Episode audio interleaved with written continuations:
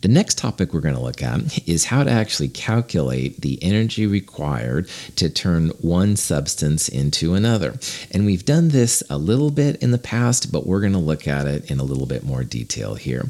So we're going to look at heat transfer with phase changes. And there's all different kinds of possibilities. But before we go into the details and before we feel too bad about the poor little rabbit there in the video, um, remember that anytime you have a solid and you turn it into a liquid, or you have a liquid that you turn into a gas, that's going to be endothermic. It's going to take energy to make that transformation possible. On the opposite side, though, gases going to liquids and liquids going to solids, you actually get the energy back out again, and those are actually exothermic processes. So, down here in this kind of picture, you can see there's a big solid, a liquid, and a gas, and there's also the different terms used for these processes processes. So, as an example of that, vaporization, which we talked about earlier, is liquid going to gas, and that's going to take energy. It's going to be endothermic. On the other hand, condensation is the opposite process, going from a gas to a liquid. That's going to be exothermic. But there's other terms here as well. Some of them are familiar, some of them may not. Solids going to liquids, the process is referred to as melting, and liquids going to solids, of course, that's freezing.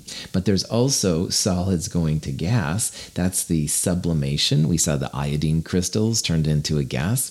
And then technically, deposition is the term used for going from a gas back to a solid. So if you turn the iodine crystals back into a solid iodine, that would be a deposition.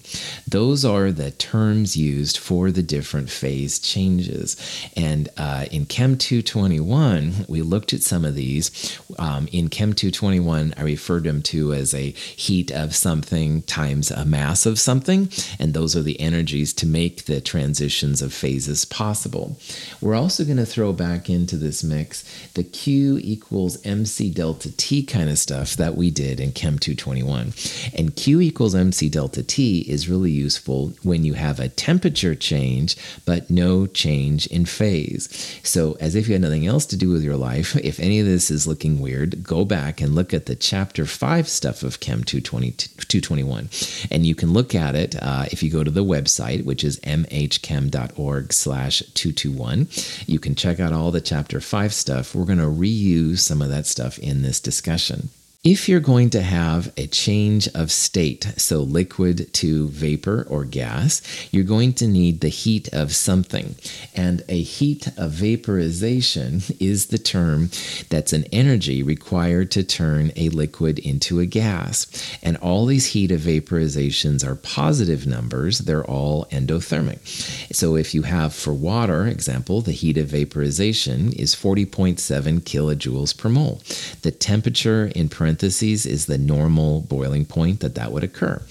Um, and you can see sulfur dioxide and xenon. But notice here how the value of delta H of vaporization gets larger as the intermolecular forces get larger. So xenon, which has just induced dipole, induced dipole, has the smallest heat of vaporization, and water, which is stronger than, than dipole, dipole, SO2, has the largest heat of vaporization in this list. Heat of fusion is the term required if you take a solid and you turn it into a liquid. And again, that's another endothermic process. You can have a heat of fusion for water, SO2, xenon. The trend is the same. Uh, weaker intermolecular forces generally have lower heats of fusion, and larger ones are larger. Um, pretty cool. Now, the temperature is constant during a phase change, and we'll talk about that here in a little bit. But you might be curious like, how the heck do they get these heat of vaporization values? Well, two scientists named Clausius and Clapeyron came together and they figured out this kind of weird looking equation right here. And this is actually how they can calculate things like heat of fusion, all right, or heat of vaporization or heat of any of these things. if you plot the natural log of the vapor pressure versus 1 over the Kelvin temperature, you end up with a straight line. And that little graph right there shows the straight line that happens when you plot on the Clausius Clapeyron equation. First of all, natural log is different than base 10 log. So on a calculator, usually there's an LN button and an LOG button. You want to make sure you use the natural log, which is LN, and not the base 10 log, which is LOG. All right. And the vapor pressure values are usually in millimeters of mercury. So you just take the natural log of your vapor pressure, put those on the y axis. Now, all of those vapor pressures are recorded at a temperature. Usually, initially, it's in Celsius. You would turn it into a Kelvin temperature, all right, by adding 273.15 to it, and then take the inverse, which means go one over the Kelvin temperature. And if you do that, you get a nice straight line. The slope of the line is really important to chemists. All right, this is a negative slope, and we'll talk about this a little bit more in uh, one of the lab coming out, but the slope equals negative delta H divided by R. So what they're doing is they're plotting 1 over the temperature. So slope equals negative delta H VAP over R. And R, this is the energy R that we talked about briefly in the gas law expression. You can actually solve for the delta H VAP value. Delta H VAP will equal the negative slope times R. It comes out to be a value in joules per Kelvin. Linear regression is the math technique that's used to get the best value for slope. And we're going to have a lab about that here pretty soon, uh, the linear regression and solids lab. But um, you can also do a cheesy version of Clausius Clapeyron if you only have two values using this equation right here.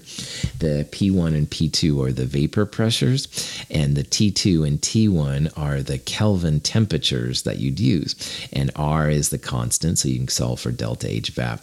Notice it's natural log P1 over P2, and the temperatures are 1 over T2 minus 1 over T1. Be careful of that. To get rid of the negative sign in the above equation, they flip the pressures around or the temperatures around.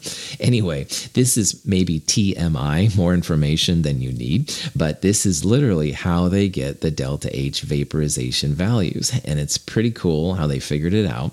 Um, it's not something that I do every day, that's for sure, but it is something that all of us can do if the need arises. This is an example that we looked at a little bit in Chem 221, and we're going to come back here and do this again.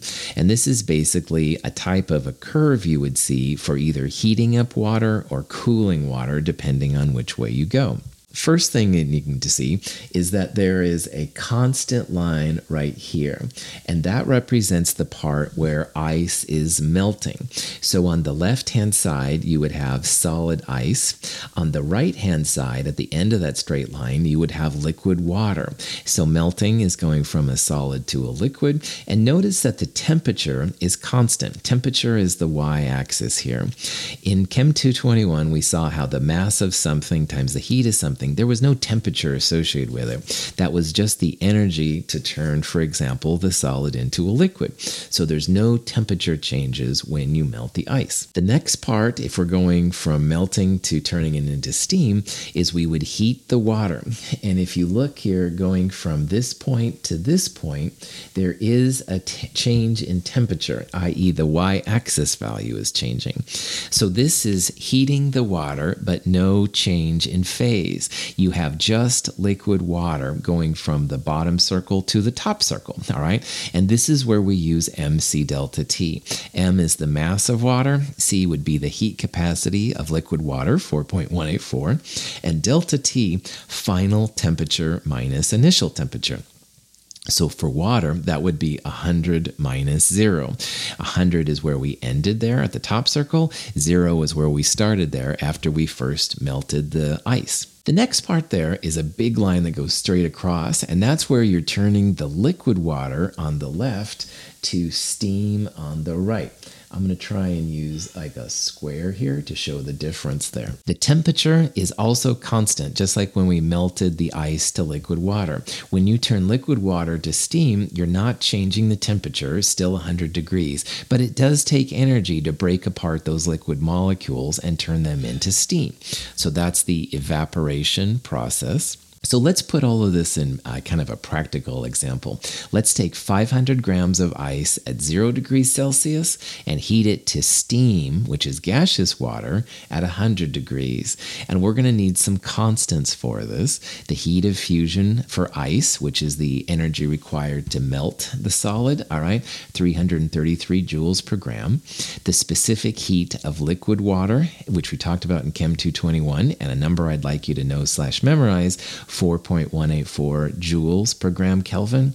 And finally, the heat of vaporization is the energy required to turn liquid water into gaseous water, 2260 joules per gram. So, in this problem, we're going to take solid ice and heat it up to turn it into a liquid. And it's going to take 333 joules per gram of ice to turn the solid into a liquid. Then we're going to heat the liquid from 0 to 100 degrees. That's going to be a Q equals mc delta T problem. And finally, with our liquid at 100 degrees, we're going to turn it into gas, steam. It's going to take 2260 joules per gram of liquid water to turn it into steam. So this is going to be a three part problem.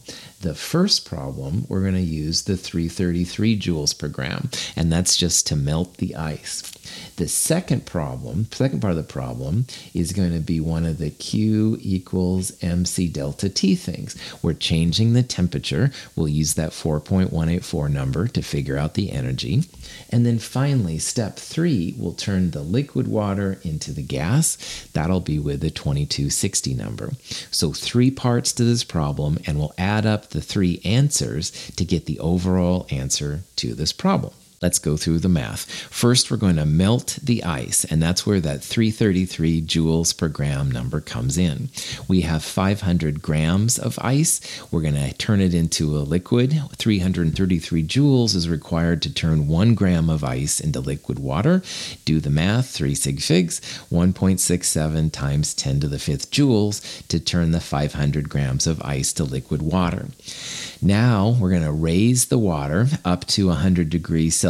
Remember, we want to turn the ice to gas, and the only way we can do that is if we heat the water to 100 degrees.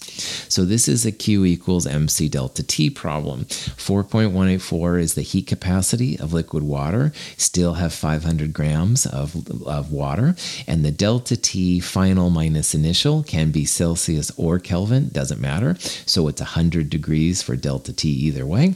3 sig figs 2.09 times 10 to the fifth joules. Notice that the energy required to heat the water about equal to the energy required to melt the ice. Kind of interesting.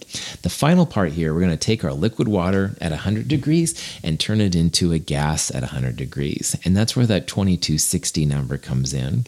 We have 500 grams of water, 2260 joules to turn one gram of liquid water into a gas, 3 sig figs, 1.13 times 10 to the 6 joules.